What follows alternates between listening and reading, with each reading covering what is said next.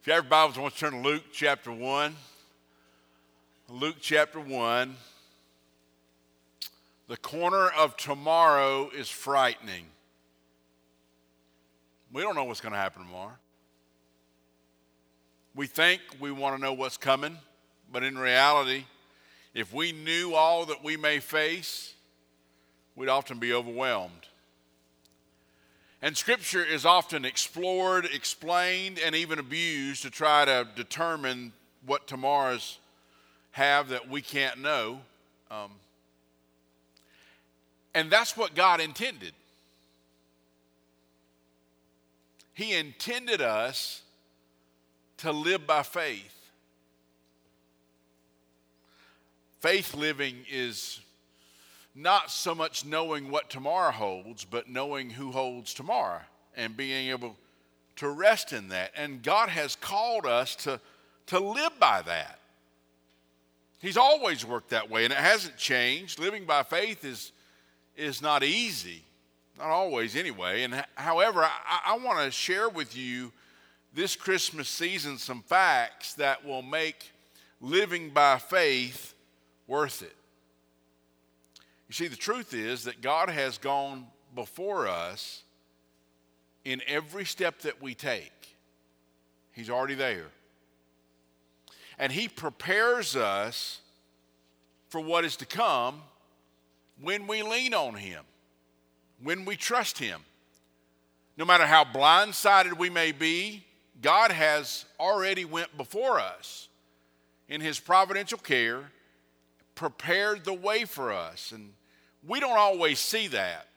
Sometimes it comes much later, and you look back on it and you think, you know, I see how God, and then I'll be honest with you, sometimes we won't see it in this lifetime. I think it'll be made known one day to us very clearly. But sometimes we don't see it in this lifetime. But our sight, get this now, our sight does not determine his faithfulness. He's more faithful than we can see. And not only does He prepare us for what's to come, but He's already there in the midst of it, whatever it is. And I don't believe anything points to that more than the incarnation of Christ, which is what Christmas is, is all about and why Christmas is so important. If not for the virgin birth incarnation of Christ, He would not have lived before us, He would not have died for us, He would not have rose again on our behalf our promise to return to receive us. And so the reality is the coming of Christ is the greatest event with the greatest impact that can ever be felt. For without him, we have no hope. So, how do you prepare for the greatest arrival in human history? Can you prepare for that? Well, I believe there was preparation. And I believe God sent one to prepare the people. And I believe God still is preparing us for what's to come. And although we don't know what's to come, we have to wait. It's worth the wait. And I don't want you to miss the impact of His preparation and what that has on us in the meantime. So, during the month of December, as we study the story of God in the flesh, Jesus Christ, I want to start with a man named John. Part of his story is found in Luke chapter 1, beginning in verse 5, and it says this In the days of Herod, king of Judea, there was a priest named Zechariah of the division of Abijah. And he had a wife from the daughters of Aaron, and his name, her name was Elizabeth. And they were both righteous before God, walking blamelessly in all the commandments and statutes of the Lord. But they had no child because Elizabeth was barren, and both were advanced in years. Now, while he was serving as priest before God when his division was on duty, according to the custom of the priesthood, he was chosen by lot to enter the temple of the Lord and burn incense. And the whole multitude of the people were praying outside at the hour of incense. And there appeared to him an angel of the Lord standing on the right side of the altar of incense. And Zechariah was troubled when he saw him, and fear fell upon him. But the angel said to him, Do not be afraid, Zechariah, for your prayer has been heard, and your wife Elizabeth will bear you a son, and you shall call his name John and you will have joy and gladness, and many will rejoice at his birth, for he will be great before the Lord. And he must not drink wine or strong drink, and he'll be filled with the Holy Spirit even from his mother's womb. And he'll turn many of the children of Israel to the Lord their God, and he will go before him in the spirit and power of Elijah to turn the hearts of the fathers to the children, and the disobedient to the wisdom of the just and then if you're an underliner, this is what you want to underline to make ready for the Lord a people prepared. How do you prepare people for the coming of Christ? You at least let people know that he's coming. And that's what John the Baptist did. That's what God called him to do from the womb. That's what he was dedicated to doing. Notice that God also prepared John's parents for his, their son's arrival. God's in the preparation business. And John came to this earth shortly before Christ. God raised him up to run ahead of Christ, to let people know of the ministry of Christ. John the Baptist prepared for the coming of the Lord. That's why he was there. Luke elaborates on it in Luke chapter 3 when he's when, about this making ready the people of the Lord. And he says this in Luke chapter 3, verse 3. He said, And he went into all the region around the Jordan, proclaiming a baptism of repentance for the forgiveness of sins. And it is as it is written in the book of the words of Isaiah the prophet, the voice of one crying in the wilderness, Prepare the way for the Lord, make his path straight. Every valley shall be filled, and every mountain and hill shall be made low, and the crooked shall become straight, and the rough places shall become level ways, and all flesh shall see the salvation of God. John the Baptist was sure of his calling. John the Baptist, in his life, was upfront about his purpose. He came for no other reason than to prepare the way of the Lord. And prepare he did. Let me tell you how. One, he told of the coming of Christ. John came for one purpose, and it was clear. He came to prepare the way of the, of, for Christ. And some were so enamored with John that they thought it was enough. They thought the baptism of repentance that they got from him would be enough, that if they just believed in him of sorts. But John's desire was to stay out of the way of Christ. He kept pointing people to Christ. He even felt uncomfortable and not worthy to baptize Christ when Christ asked him to baptize him. But once he did baptize Christ, he got out of the way.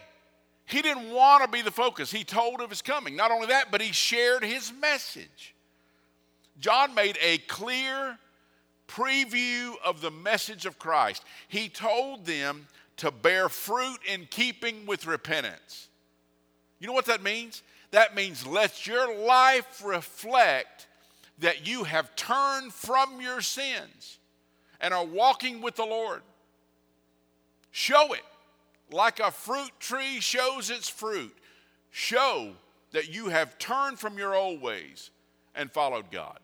He was trying to awaken them to the coming message of the Lord. As well, he also warned of his importance. And I'm talking about of Christ's importance. He says in Luke chapter 3, verse 16, John answered them all, saying, I baptize you with water, but he who is mightier than I am coming, the strap of whose sandals I'm not worthy to untie. He'll baptize you with Holy Spirit and fire. In other words, John is saying, Don't miss this. Don't miss this. He is just pointing to Christ. Don't look at me, make sure you don't miss him. Because if you do, and John was clear about this, you will face judgment. Now, understanding that and that message, isn't it sad that Bethlehem didn't get it? Didn't have any room for Christ? Isn't it sad that John tells us that, as we read earlier as a congregation, that John tells us that his own did not receive him? Isn't it sad that some still miss him today? When he's right there before us? And ready or not, Jesus came, thank God. And he lived an example before us, and he died a sacrificial death on our behalf. And he has given us victory over death, and, and he has given us resurrection. But I want you to notice something else too. As I begin to think about how John prepared people for Christ, I got to thinking about God's pattern of preparedness. Christ had the way prepared for him, and then Christ prepared the way. Because Christ prepared for the coming of the Holy Spirit. God prepares his people. He, he did it through Christ. In, the, in his last days, and again before he ascended into heaven, he promised that the Spirit would come. And you know what he did? He told of his coming. Jesus spent his last hours with the disciples before the cross, telling them of the coming of the Holy Spirit. He said, It will be different when my physical presence is not with you, but the Spirit of God will come, and his presence will be just as real as when I was walking among you. In John 14, 16, he says, And I will ask the Father, and he will give you another helper to be with you forever. Let me say one. If you've never given your heart and life to the Lord Jesus Christ, you've never surrendered your life to the Lord. You maybe you don't get it. You don't understand what it's all about. Let me tell you one piece of it. And that is that when you give your heart and life to the Lord Jesus Christ, surrender your life to Him, the Holy Spirit will come and help you. He will guide you. If you'll listen to Him, He'll lead you out of temptation. He'll make a way for you. He's there. Jesus called Him the helper. He's there. It's, it's part of a renewed life. And if you're a Christian today and you've surrendered your life to the Lord Jesus, I want you to hear me. I don't know what you're going through. I might know a fragment of it. I might know a little bit of the past of it. You might have shared a little bit with me. But I don't really know what you're going through. But I know one who does. And I may be of little help to you, but you've got a helper. You've got one that's walking with you daily, ready to guide you. Just listen. Through God's word, you just listen. You've got a helper to bring you through. He, he told of his coming. He also shared his message.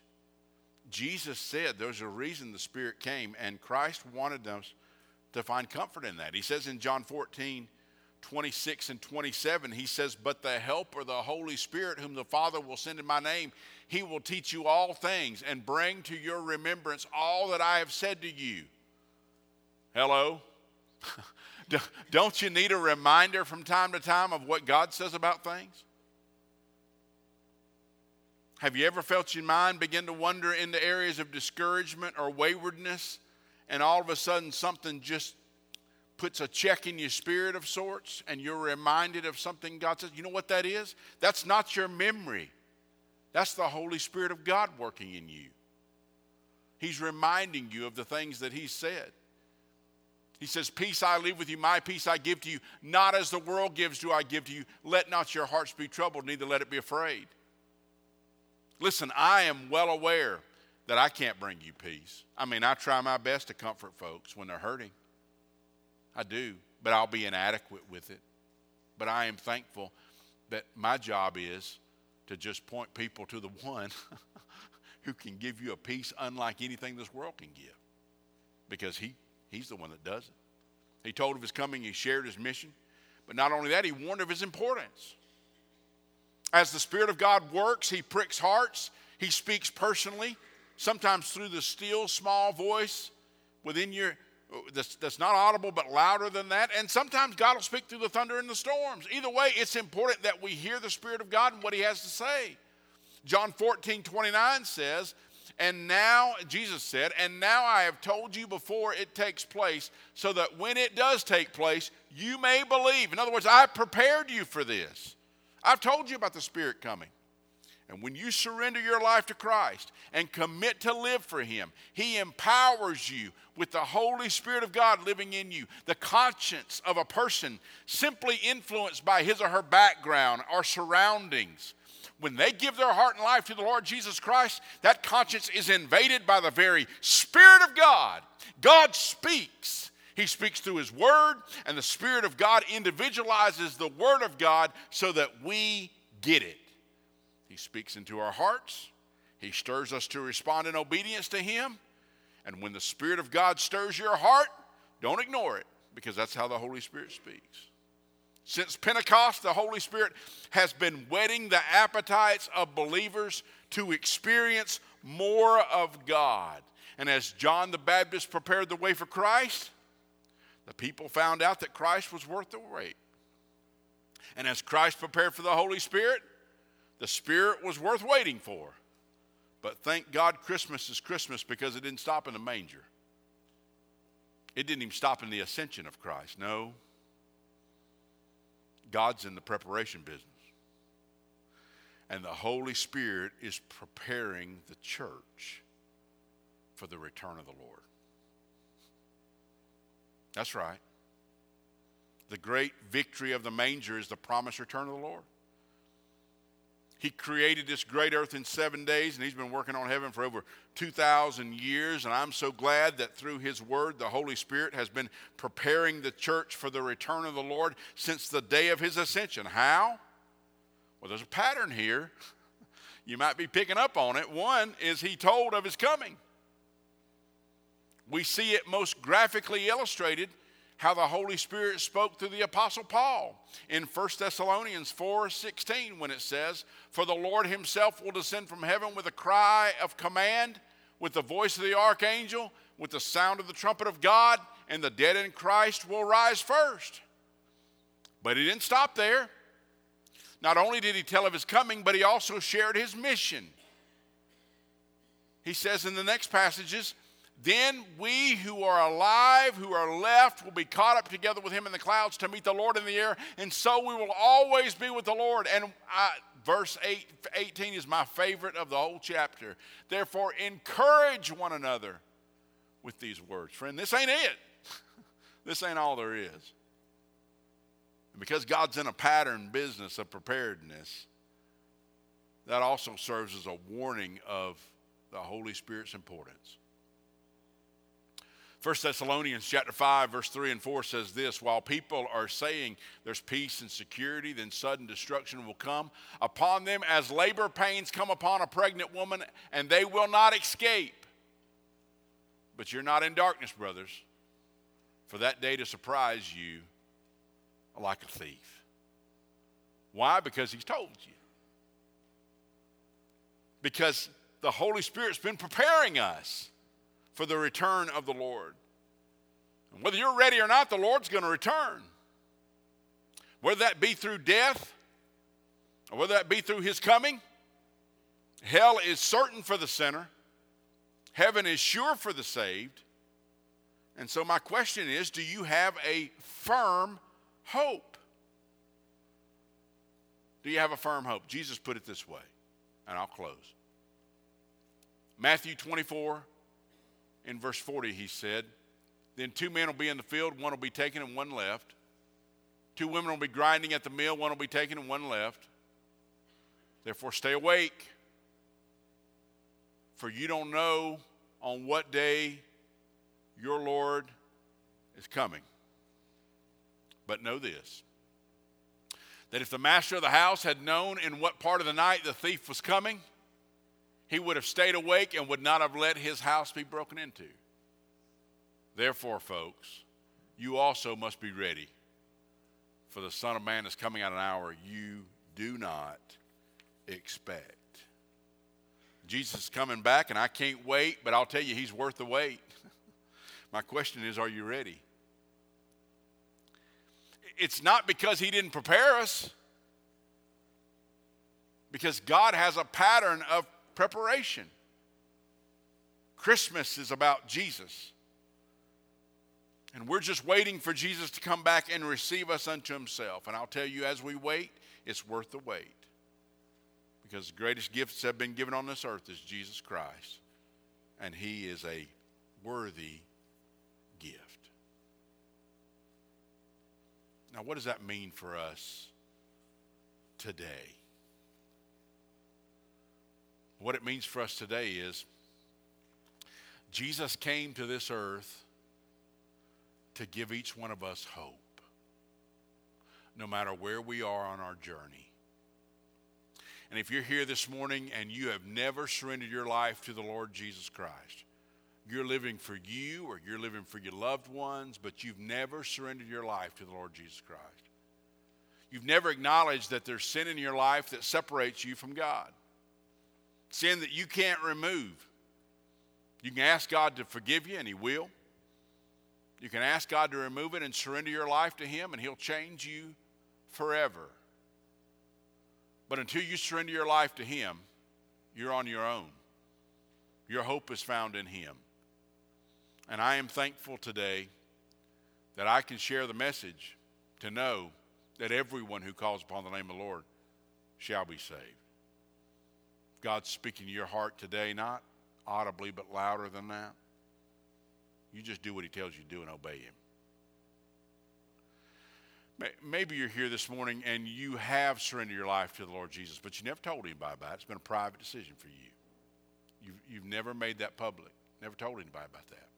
Jesus said, If you're ashamed of me before men, I'll be ashamed of you before my Father. And what he means by that is it's not a real deal if it's just a secret. You got to let people know. And the way we do that is by the commission and by the example of Christ and that is to publicly acknowledge that and to follow that with baptism. We're going to do that in a couple of weeks. If you're a believer today and you've never been baptized and you want to make that public, you come. We'll guide you in that process.